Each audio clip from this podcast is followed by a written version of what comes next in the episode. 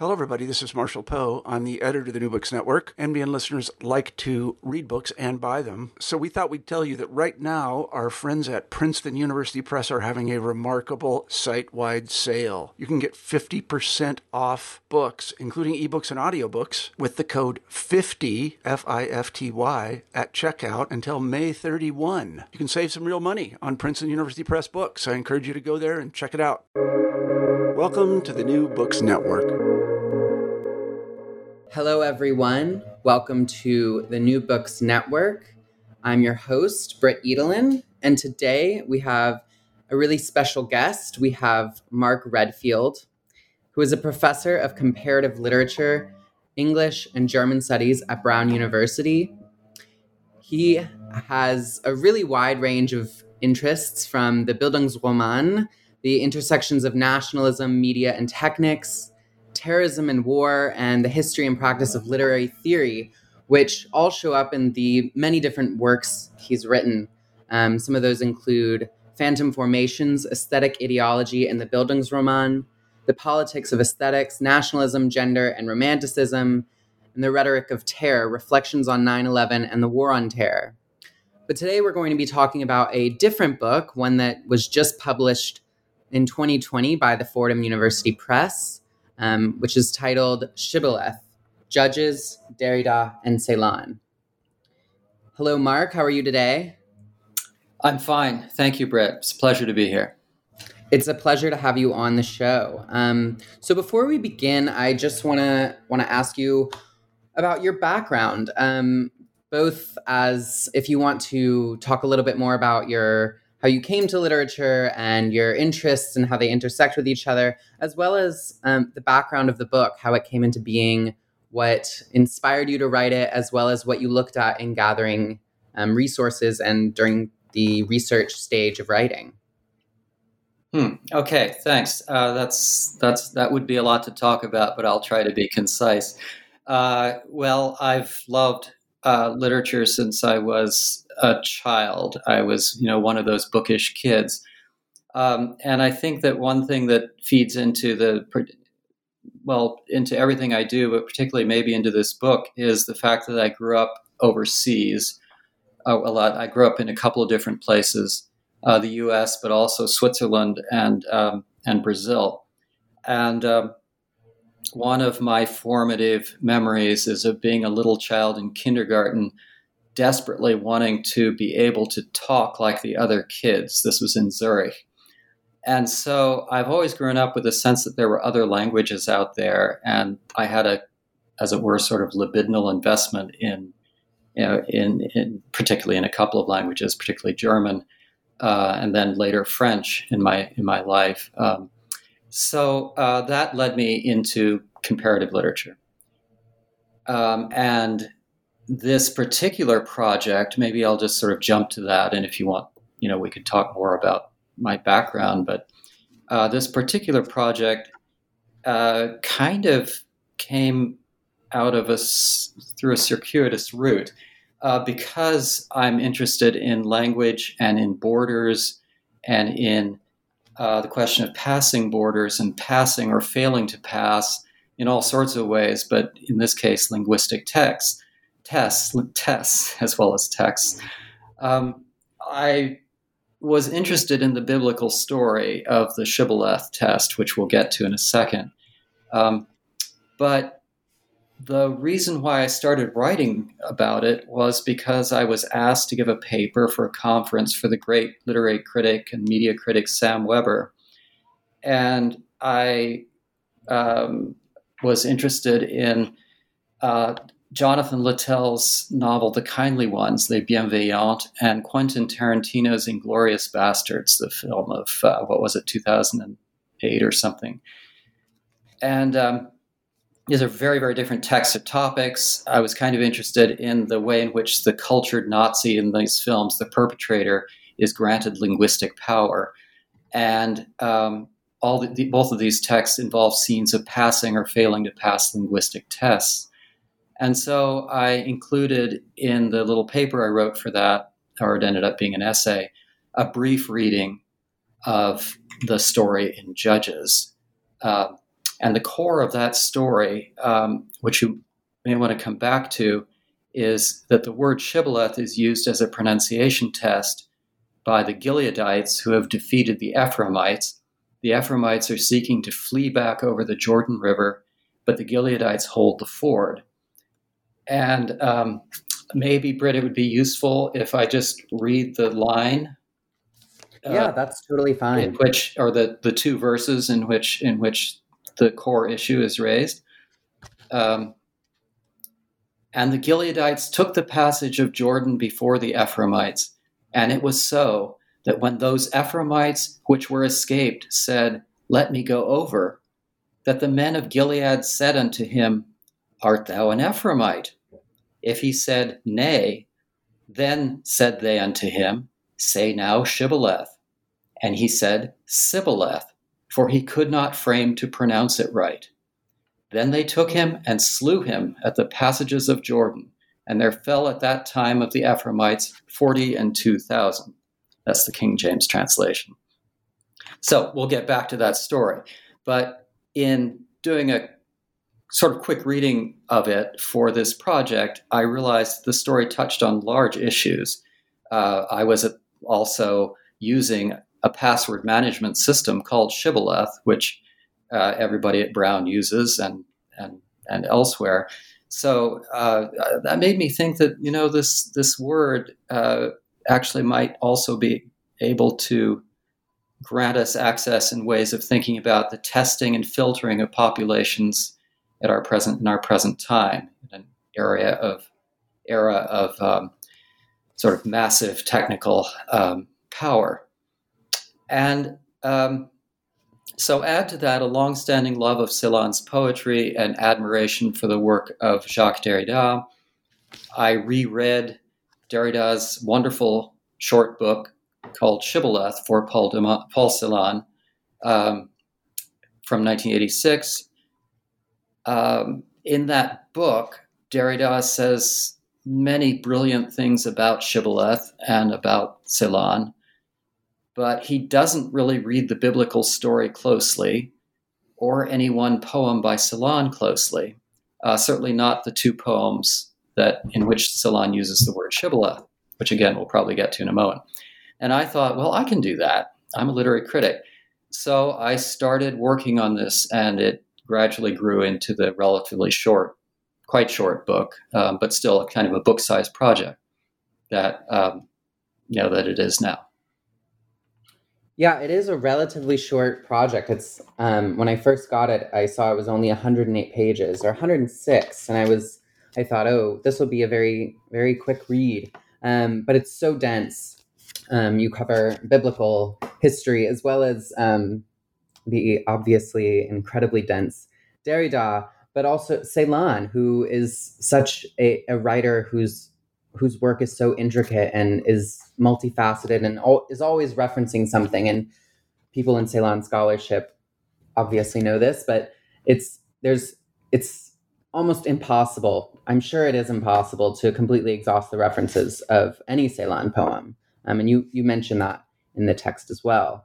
So I want to start, I guess, with the biblical story. Um, so your first chapter, as well as a later one, talk about Shibboleth as part of this biblical story and how it becomes part of our linguistic and cultural um, canon and that and while that happened it, the term shibboleth has taken over some changes over time um, can you talk about the what you track inside of this history and how we understand shibboleth versus how it originally was yes um, let me sort of go at that backwards by quickly uh, noting that in English, uh, the dominant meaning of the word shibboleth now uh, is of a worn out cliche. Um, so we talk about the shibboleths of yesteryear or something of this sort, a worn out shibboleth, uh, we say. And the word shibboleth itself suggests that. Now, only the English language really has that meaning, although the German language also allows the word shibboleth to mean kind of a slogan uh, a war, so, so, a potentially worn out uh, uh, bit of language. Um, but uh, really, in other languages, uh, the word has stayed closer to its its the meaning that comes out of the biblical story, which is that of test word. But in biblical Hebrew, the word has two meanings. Uh, one is of a stream, a flowing stream, and the other is of an ear of grain.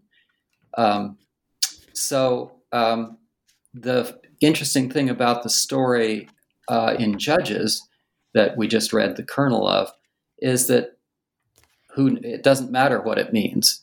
It's being used uh, simply as a pronunciation test to weed out uh, an, a foreigner, someone who is ambivalently foreign. a supplemental test is needed, right, to catch the foreigner um, or, or, the other, let us say. Uh, so the other is dangerously proximate to the self. This is, I'm already getting into, you know, the interesting things about the story. Uh, but um, uh, let's see.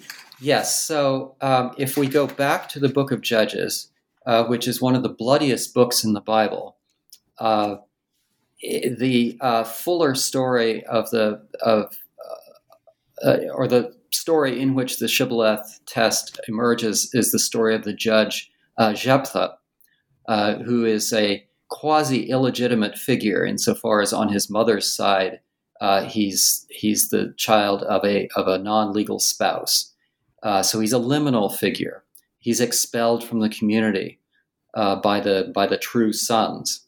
Um, but then, presumably, because he's a great military commander, he's asked to lead the um, to to lead the Gileadites uh, when they're in danger, and he agrees to do so if they will name him Shofat or judge. So they do, and Jephthah, in his turn, uh, swears an oath that he will, if he's allowed by God, he swears the oath to God. He said, uh, if he's allowed to win, he will sacrifice the first thing that comes out of the door of his house. And you can see where that goes, if right, if you mythic logic demands that his only child, a daughter, is be the first uh, creature to emerge from his from his house. And so this is also the story of the only foregrounded, um, although it's discreet, but foregrounded child sacrifice in the Bible. Um, so Jephthah is the anti Abraham in that sense, because um, the daughter is presumably sacrificed, because he, he does with her as he had vowed to do. So, right after that, you get the story of the Shibboleth test. So, one interpretive challenge is to think about ways in which these these violent stories might connect. And um, um, you know, it's a bit speculative, but I think they connect insofar as the Shibboleth test, if you look at it carefully, turns out to involve a both a a drama of murderously effective sovereign power and a threat that that sovereign power uh, lose its grip on the world because that's what language does. And linguistic tests are always permeable because a linguistic sign is always uh, repeatable. Iterable was the word that Jacques Derrida preferred in his great analyses of how uh, of how this works. So um, I think it's a very rich story. And I'll mention just one other oddity um, it, uh, that I found uh, to my delighted amazement as I carefully read read the uh, read the text. Um, the word shibboleth um, uh, has has as its initial letter the shin phoneme, um, which in unpointed Hebrew script is exactly the same as the sin phoneme, which is the S sound, Sibboleth, as opposed to Shibboleth. So, in order for the story to be written down, as one biblical scholar notes, uh, the word had to be misspelled with a different Hebrew character, the Samek, as though the text itself were registering a kind of repetition of, the, of a failure of, uh, of a shibboleth test, even as it tells the story. It's an intriguing little detail you know, you can't put too much weight on it, but it's an interesting uh, contingency that points us toward the deep instabilities at work in the in the notion of a shibboleth test. Yeah, there's there's a deep ambiguity within the concept of the shibboleth in that it points, as you mentioned, both to sovereign power and the possibility of the failure of that power. Um, and I think you also draw out a lot of connections to the shibboleth as a concept um, after it becomes um, a non word or an unword, if it can ever be a word, to the idea of language. And I want to bring that to a chapter that is more towards the end of the book on the story of Babel, um, staying with this kind of biblical context. Um, can you kind of elaborate on how the story of Babel and um, Pentecostal speech as well feeds into or relates to the question of the shibboleth? Because I think what you're drawing out is the idea that there is always something unstable about language. The shibboleth always only can work because of the possibility of misspeaking or of mishearing. Um, whereas in the story of Babel, you point out that the language was always already needing to be translated, or the possibility of translation was already inside of language even before it was scattered. Um, so, if you could just draw out those connections you make. Sure, I'll try. Um, the uh, the story of of Babel in in Genesis, the way it's told already contains, as is typical in in in um, ancient Hebrew writing, um, uh, many puns um, uh, plays of the signifier, and the verb that is used um, to uh, to describe what the Lord Yahweh does uh, as He descends to confuse the language of of the people who are building the Tower of Babel. Right, uh, the word balal um, means uh, to mix, um, and according to the authorities I've consulted, it's a rare verb in the Bible that's mainly used for the mixing of fine flour and oil to make um, cakes or bread. So it's a so there would be other verbs that would have been possible, but instead we have this verb to mix, which suggests that the ingredients are already there, and that in a way Babel is already in language, even in pre Tower of Babel language. Um, so it's just a hint, but that hint is conf- is reiterated, as it were, in the great restitutive story that you get in Acts in the New Testament of the story of Pentecost, uh, which I found very interesting and spend a few pages uh, writing about in this in this, as you say, um, dense book. Um, um, if you, uh, I'll very briefly summarize the the story. Right, the Holy Spirit descends upon the apostles, um, and when they speak, um, uh, everyone in the multitude around them, uh, and there's a great emphasis on how enorm- how worldwide the multitude is, as it were.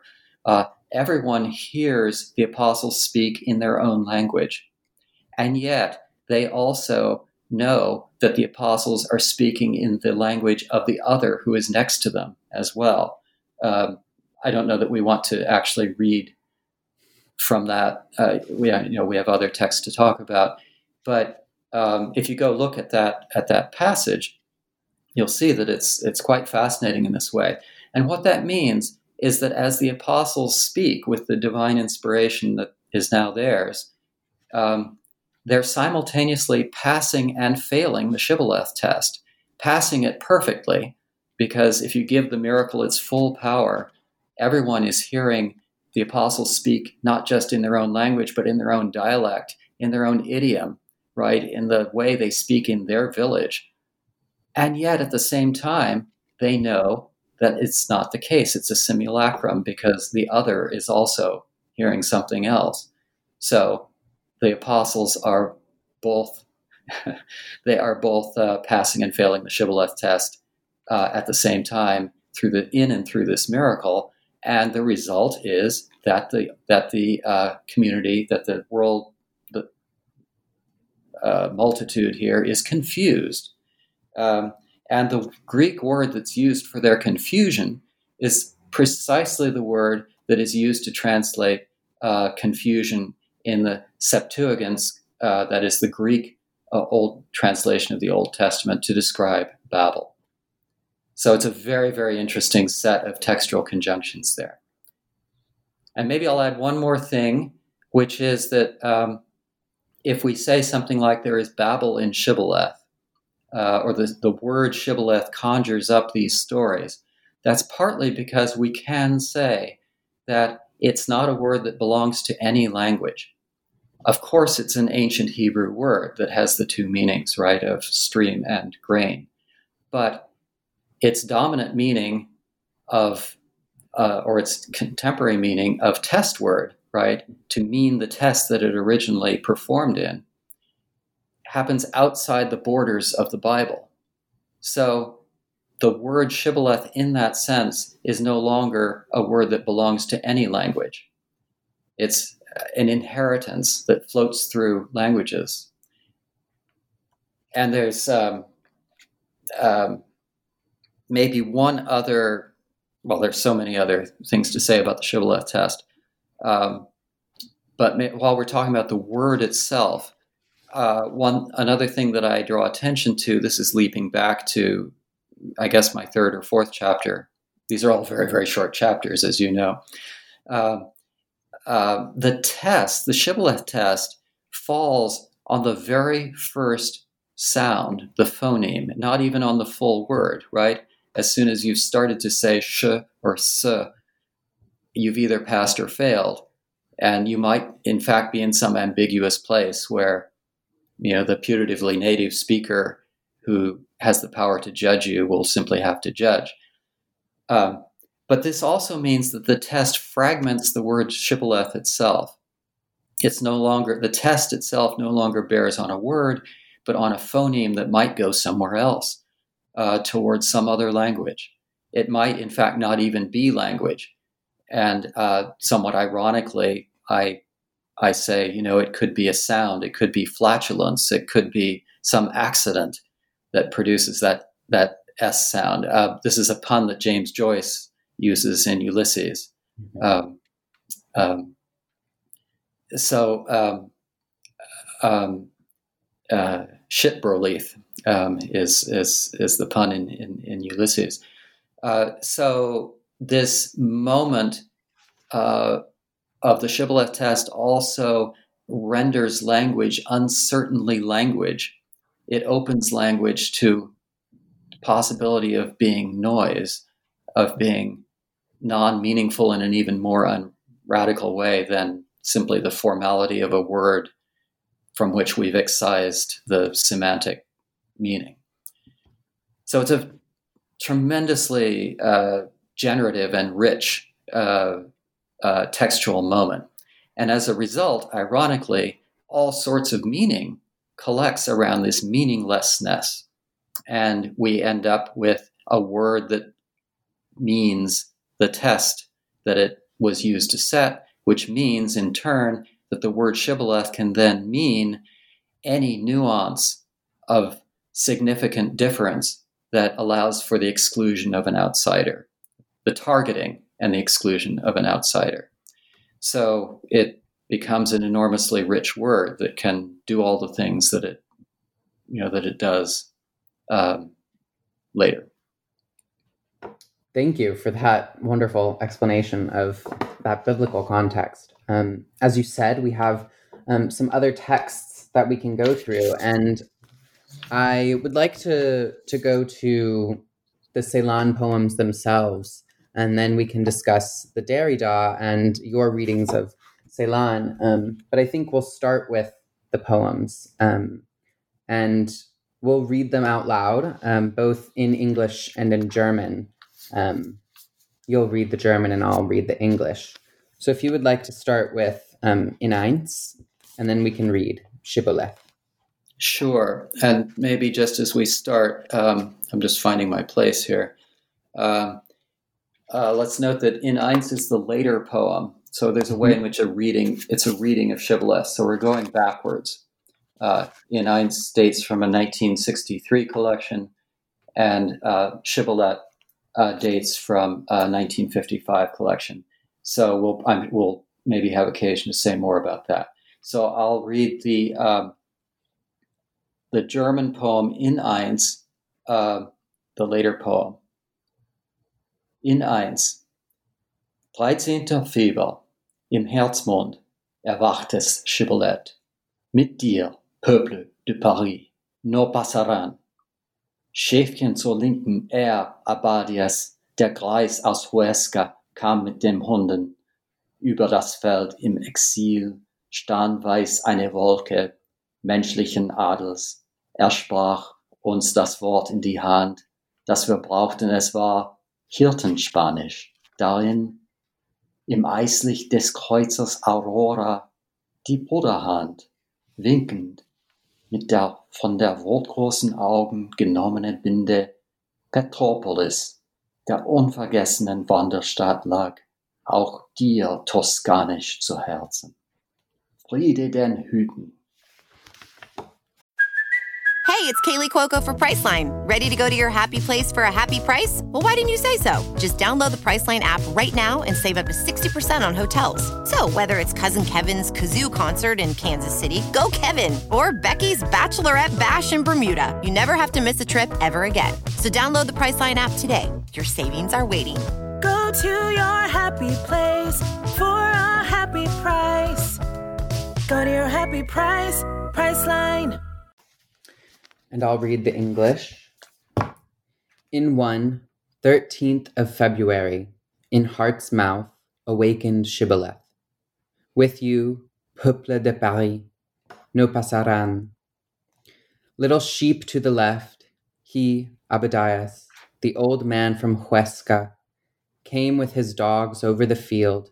In exile stood a white cloud of human nobility he spoke us the word that we needed into the hand. It was shepherd Spanish. In it, in the ice light of the cruiser Aurora, the brotherly hand waving with the band taken from the world large word large eyes. Petropolis, the wandering city of the unforgotten, lay also for you Tuscanly on your heart. Peace to the cottages. And then we can move on to the next poem, the earlier poem. Shibboleth.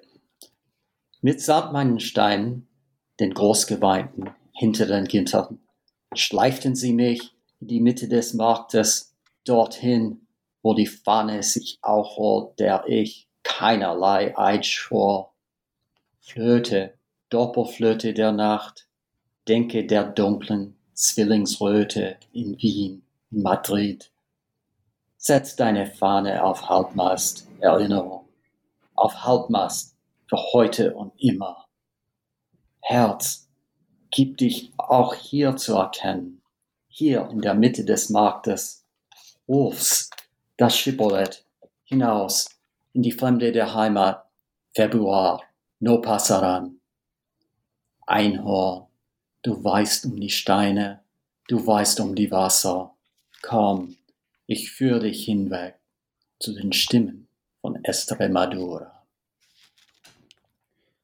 Shibboleth, together with my stones, the ones grown large with weeping behind the bars, they dragged me into the middle of the market, over there where the flag unfurls to which I swore no oath whatsoever.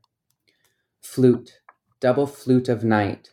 Think the dark twin redness in Vienna and Madrid. Set your flag at half mast, memory, at half mast for today and forever. Heart, make yourself known here too, here in the middle of the market. Call it the shibboleth, out into the foreignness of the homeland. February, no pasarán. Unicorn, you know of the stones, you know of the waters. Come, I shall lead you away to the voices of Estremadura. So, those are two poems by the Romanian Jewish German language poet Paul Celan. Um, he's one of my favorite poets, and I would feel maybe one of yours too. Yes. Oh, yes. He's. Uh, uh, I'm. I'm captured by Celan. I'm continuing to try to write about him. Actually, yeah. So I think we'll start with um, what Derrida talks about um, with Celan in reference to the shibboleth. And you mentioned he has a short book on Paul called Shibboleth, um, Shibboleth pour Paul. Um, it's, I think, I believe part of the collection Sovereignties in Question, um, which is a collection of, I think, five texts all devoted to the work of Paul Celan. And you note in your book that it's interesting that Derrida chose to call this shibboleth, though he's not reading um, really particularly these two poems. He's reading a lot of Celan's poems. Um, and as you also note, that shibboleth is not a word seen much in Paul in Celan's poetry, just these two times. Um, can you kind of explain the relationship between shibboleth and Celan as Derrida sees it, um, and maybe how he's connecting it to his other readings of Celan? Yes. Um, and maybe just, I, I, perhaps should have said earlier, um, shibboleth is a rare word in the archive generally.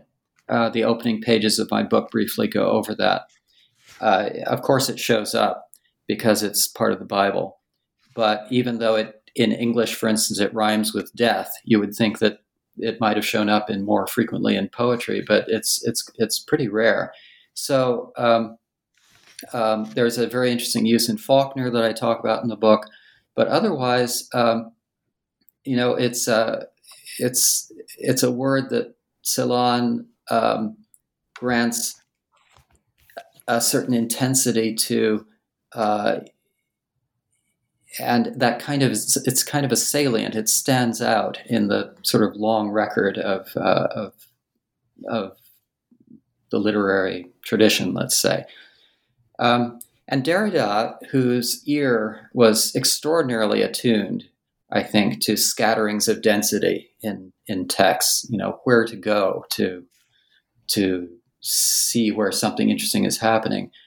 Derrida isolated that word um, in Celan, and in his first published work on Celan, the 1986 book, which is now, as you say, in English, part of the the collected uh, collection sovereignties in question, that's the best way. The, that's the book to buy if you want to, you know, get lots of these texts in English.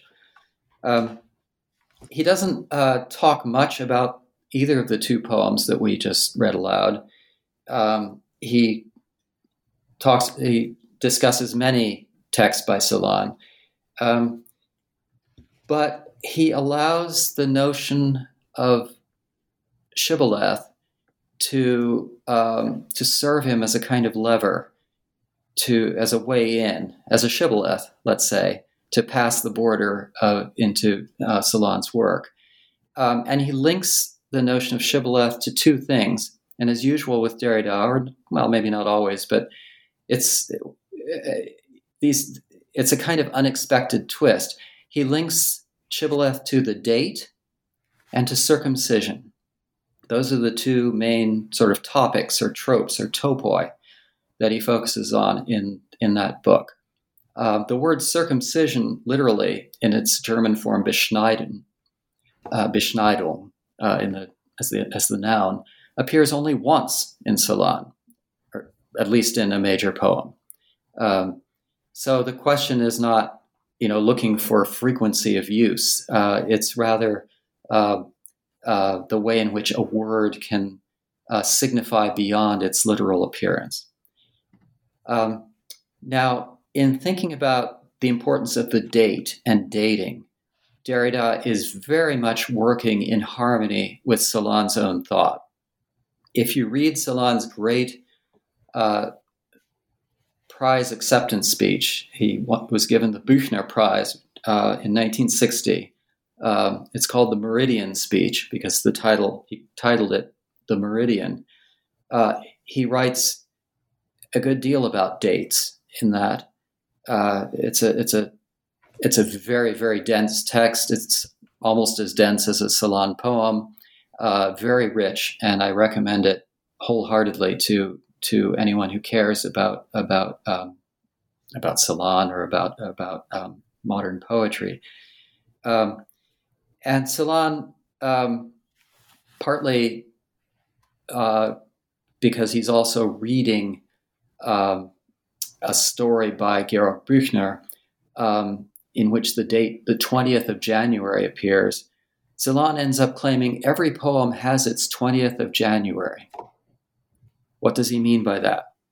Well, you can, uh, you may, uh, there will be no definitive answer to that, but the 20th of January uh, was the day in which the um, the Nazi government uh, decided uh, on its genocidal approach to um, uh, to the um, quote unquote Jewish question. Um, that's the Wannsee Conference, in which the regime committed itself to genocide. So, on the one hand, the 20th of January for Celan, as a survivor, um, uh, has a it's a mark of trauma, a mark of that which must not be forgotten, that which must the poetry must in certain slant way bear witness. And but it's also Celan also writes and thinks of the date as um, an event that can also be to come, an openness to an other, another another encounter. So it's double edged in Celan. Um, it's it's as it were the kernel of a poem, and Derrida um, finds in this a poetic version, you could say, of his enormously powerful analysis of iterability and the trace uh, and the mark, uh, which in some way or other, all of his work um, it's kind of the spine that runs through his vast oeuvre. Um, because the date uh, must, on the one hand, it you know it signifies at once uh, the mark of something singular, right? It was that day, that moment when that happened, and yet, in order to function as a date, it has to be repeatable, iterable. Um, uh, so the date both um, must both be iterable and yet it must also, in a sense, withhold a secret. And there are a lot of dates in Celan's poems, sometimes even effaced ones. He'll date a poem and then he'll remove the date. Um, and of course, we have seen in the two Shibboleth poems that dates appear, right, in the form of February, uh, which would be more, we'll perhaps want to say more about that. So, um, when Derrida talks about Shibboleth in relation to date, he's talking in part about the, a kind of question of access to the to the poem. Um, uh, do we know what it what what what is being what is being evoked by by the date, uh, which is which which the poem is is uh, circling around, and with circumcision, of course, is uh, more obviously you could say um, a sign of inclusion and exclusion right? It's a mark that um, that uh, defines a community. Um, so that's um, that's a rough summary of the main points. I hope of of, of Derrida's very rich text, which I can't begin to you know try to summarize properly. Yeah, that's a it's a very difficult text. I, I think I was assigned it twice while I was a student at Brown and both times it was it was hours spent in the library trying to track down what it meant and try to capture it. But I think on some level there's it's impossible and I think Derrida would himself um, accede to that. Hmm. um, and I, you bring up this the idea of the date as this this really interesting and aporetic moment or concept because in one way it must be singular and it must be um, an individual thing, like the February 13th, it's this one thing, but it, it only can be that insofar as it is able to repeat and insofar as every year has its February 13th. Um, and I think I, w- I think we can talk now about um, the specifics of February 13th. So um, if you want to give the context of, of that, um, as well as, um, I guess, maybe the it be, that being the shibboleth, um, February February no pasarán, which appears in both poems. Um, can you just tell us more about what this date means? Sure, I'll try. Yeah. Um, uh, okay, so um, the the second poem, which is to say the first one we read in Eins, um, gives you a more specific uh, date, right? Uh, thirteenth of February, um, and um, the the references that all the standard um, sort of commentaries on Celan offer you there are uh, first, it's the date in which um, uh, the Socialist Party was crushed in uh, the brief, call it civil war in Vienna in 1934 um, by the regime of uh, the Dollfuss regime. Um, um who was the head of the Christian Socialist Party, essentially what's called Austrofascism. Um, ironically, uh, was assassinated by Nazi agents a year later, um, and uh, another member of his party became president and until the Anschluss, right in, in 1938. Uh, so, uh, but but it's essentially it was a fascist party, and um, uh, it uh, crushed the uh, uh, the socialist movement in 1934 on the on the 13th. Um, then also on February 13th, 1962, which is a topical reference when Celan is writing his poem, there was a massive funeral in Paris for uh, victims uh, who had been protesters who had been killed protesting the OAS, which stands for the Organisation Armée Secrète, which was a paramilitary uh, French organization that was seeking to prolong the war in Algeria.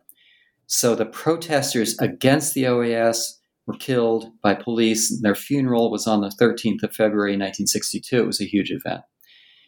And then there's also on February 12th, but reported on the 13th, is one of the largest anti fascist demonstrations in Parisian history uh, in 1934, if I remember rightly. Um, you have to check that. Um, this is all just to say that even with the relative specificity of the 13th of February, uh, manages to suggest multiple references for the date. So the date not only is singular, uh, not only does it come around again every year, as it were, February 13th, um, but Celan is also em- emphasizing that, that there's a split singularity that he's interested in. It's singular here and it's singular there. And it's February 13th. And we're going to um, poetically bring it together in one, in eins all of these singular moments of violence, loss, or hope. Um, because there can be hope as well. Um, February, in this case, the 16th, was the um, um, uh, the uh, acquisition of power of the um, Popular Front in Madrid. You know, that was then overthrown by Franco, um, starting the following summer. Mm-hmm. And these dates. Oh, yeah. Well, I was going to say, um, so this the possibility of hope that um, Celan is inscribing into the into the poems, um, kind of it moves along the same axis of like remembering and keeping score and making sure to honor the the past that has come to be and that we are inheriting. Um, and you say that on these poems, quote, present themselves as political acts of memory and address at the same time, like and at the at the same time that, like all literary texts, they disable the reduction of language to message or form to meaning. Um, and I think that's something that's very palpable in the poems, especially um, in Shibboleth, Unfurl Your Flagged Half Mast Memory. Um, can you talk a bit about how these act, these poems both act or act as memory and address, especially in relation to what you call um, their anti-capitalist and anti-fascist um, rhetorics? Sure. Um, let me maybe just first quickly say a word about the other prominent possible shibboleth because the poem makes it impossible to say that there's any one shibboleth right in the in in, in the poem. And that's part of what it's doing to the concept of shibboleth. Whereas in the in the scene of sovereign violence in the bible or elsewhere um, there's only one right shibboleth. You have to answer to hmm. power. The poem is exploding that into multiple shibboleths. But the other one that is very prominent of course is the spanish phrase no pasarán um, which became famous.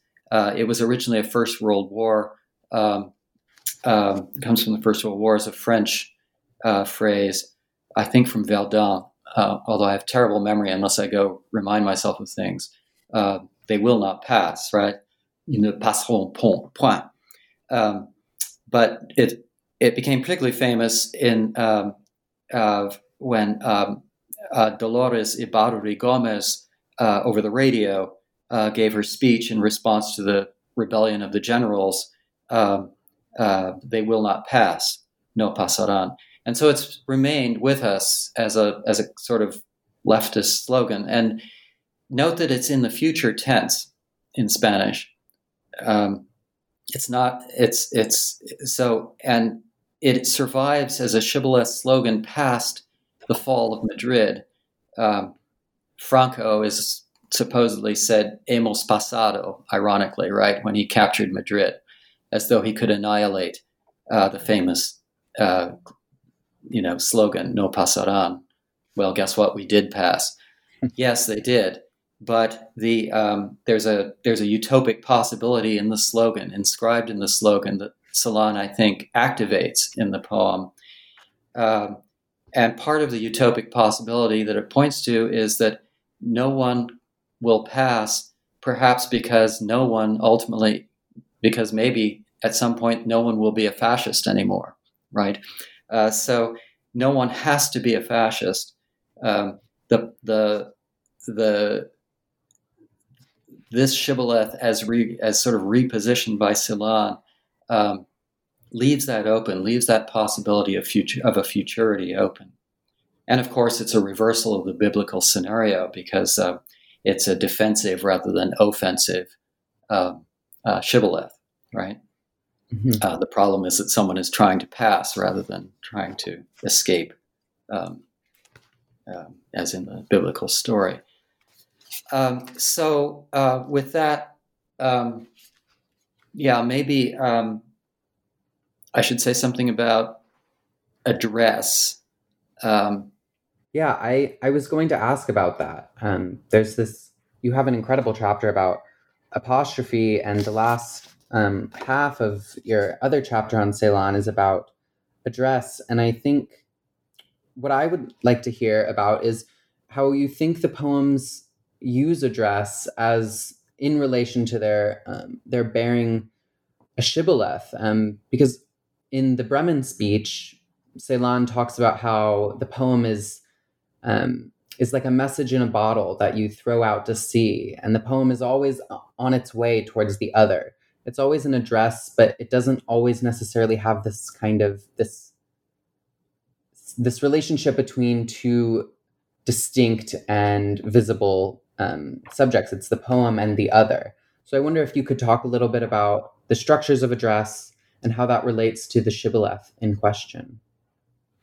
Yeah, the poem is a is an address to the other, um, um, and um, the trope that is associable with address is is called apostrophe, um, uh, which literally means turning away, apostrophein in, in, in Greek.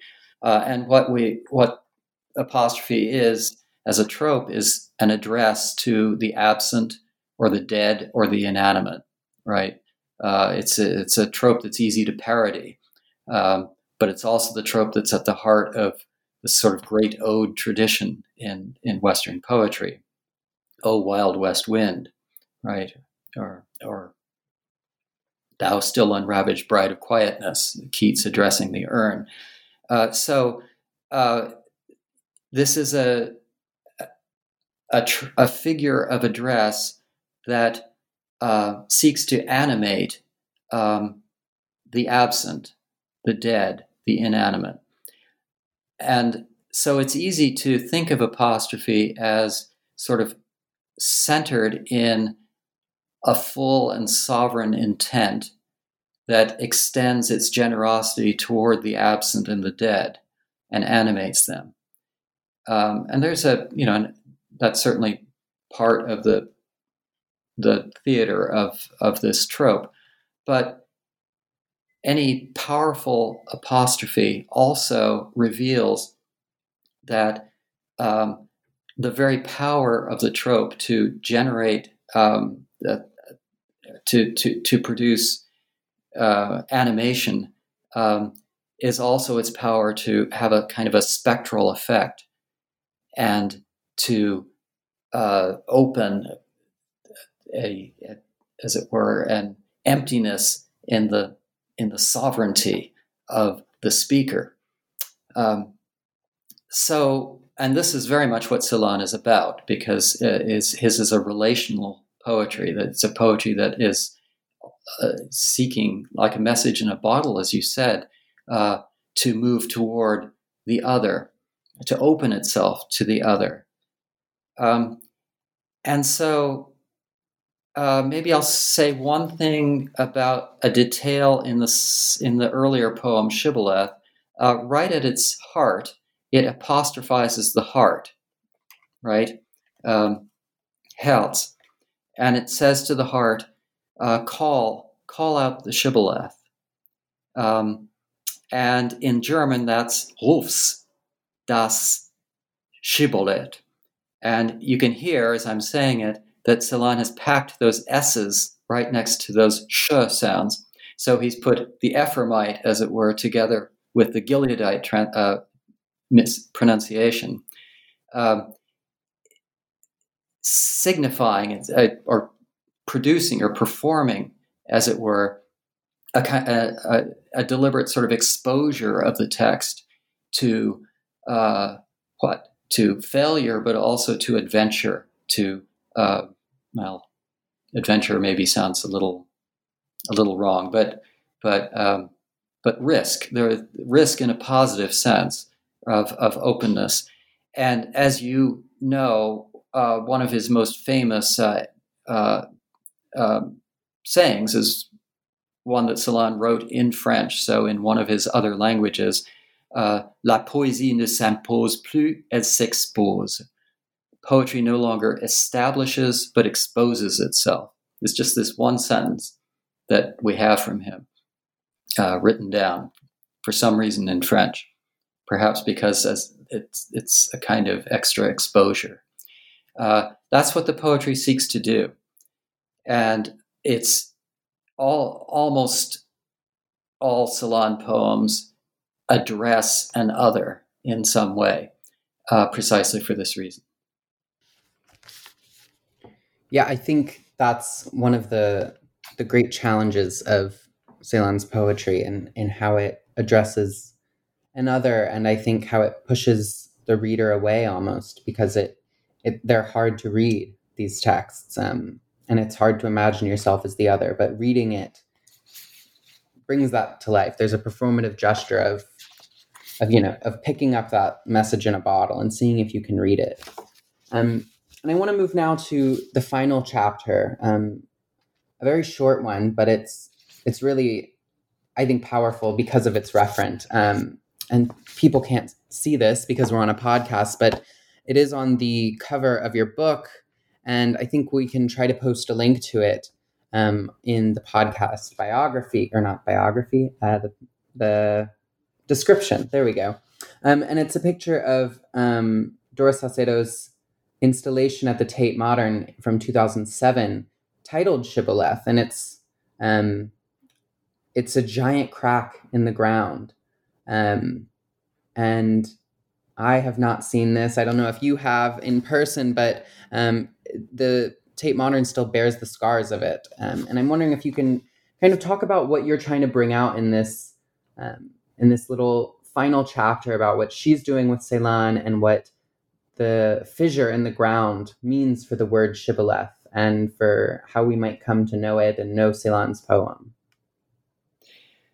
Yeah, um, yeah. The the crack itself is no longer visible. It was filled in. It it was an installation in the turbine hall of the Tate Modern in 2007, and then in uh, in the spring 2008 it was filled in. But what can now still see is a brown scar on the floor. So there's a way in which it's an artwork that has persisted, as it were, past its past the expiration of its papers illegally uh, in the in in the European country uh, as an immigrant. So, and all of those issues are, of course, in play in in this particular work. Uh, um, well, one reason why I talk about it at the end of the book is because, um, well, it's a great piece of art, but it's also done by an artist um, who's an intense reader of Celan and of Derrida and of French thought generally. Uh, Doris Salcedo has, in fact, subtitled some of her works with phrases from Celan poems, and not just that, but from relatively obscure Celan poems, not the you know the greatest hits that. Not that any Celan poem is not a great great hit, but um, but but really quite um, you know she really knows the oeuvre. So um, although you can never say for sure because this kind of thing is always part of the secret of the artwork, right? The shibboleth that it doesn't, that's the unpronounceable that it won't say. There's probably a direct allusion, or at least there's a an echo. Um, so this work, artwork, um, you know, which is not only a crack in the ground, but also has embedded steel mesh fencing in visible bits to evoke, um, uh, you know, the um, the technology of, of steel fencing, to which we owe um, so many things, many disastrous things uh, in in contemporary life. Um, uh, this artwork brings us back, brings the book back at the end to the sort of larger global political technical question of borders and identity papers and the refugee crisis. So I that was one of the reasons why I wanted to write about Salcedo at the end of the text. Um, yeah, and it's also it it brings uh, up again something that is at the heart of Celan's work and really Derrida's as well, uh, which is um, trying to bear witness for those who cannot speak, right, for the dead or the effectively dead, um, whose silence demands to to demands speech, but not just any speech, right? Uh, the effort the effort is to find a speech that would be um, adequate, which is the impossible, which yeah, is art. Right. Um, you write Salcedo's work commemorates but does not report, and it accepts the risk of abstraction and aestheticization of a further loss and effacement of the injury it mourns, and it forwards an impossible responsibility. And I think that is a precise definition or characterization of Celan's poetry, in that it there's it's talking about something but does not use the same language we would we would normally talk about the Shoah or um, fascist regimes of violence. Um, it does something else, which I think is where it, it gains its power. So I have one final question um, before we wrap up the interview, um, which is not about the book. It's about yourself and future books. So what are you thinking about now um, as we go into the future? What are your thoughts, or do you have any projects in the pipeline already?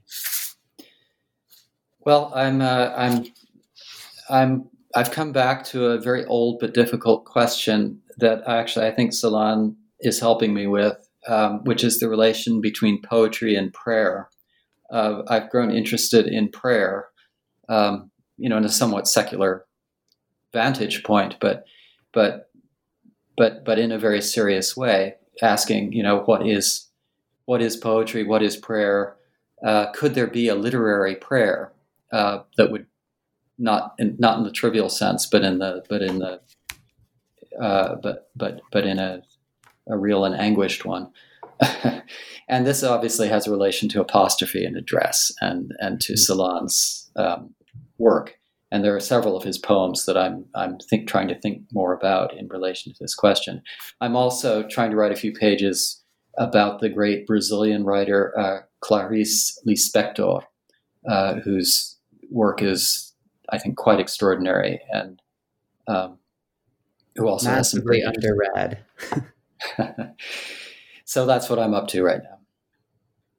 Well, those sound like great projects, um, and I would hope that we can have you back on if anything turns into a book. Well, I would be delighted to come back. Well, thank you for talking with me today, Marc. Um, once again, this was Marc Redfield talking about his book, Shibboleth Judges Derrida Celan, which is out now from Fordham University Press. Thank you, Marc. Thank you. And to our listeners, thank you for listening. And until next time, have a good one.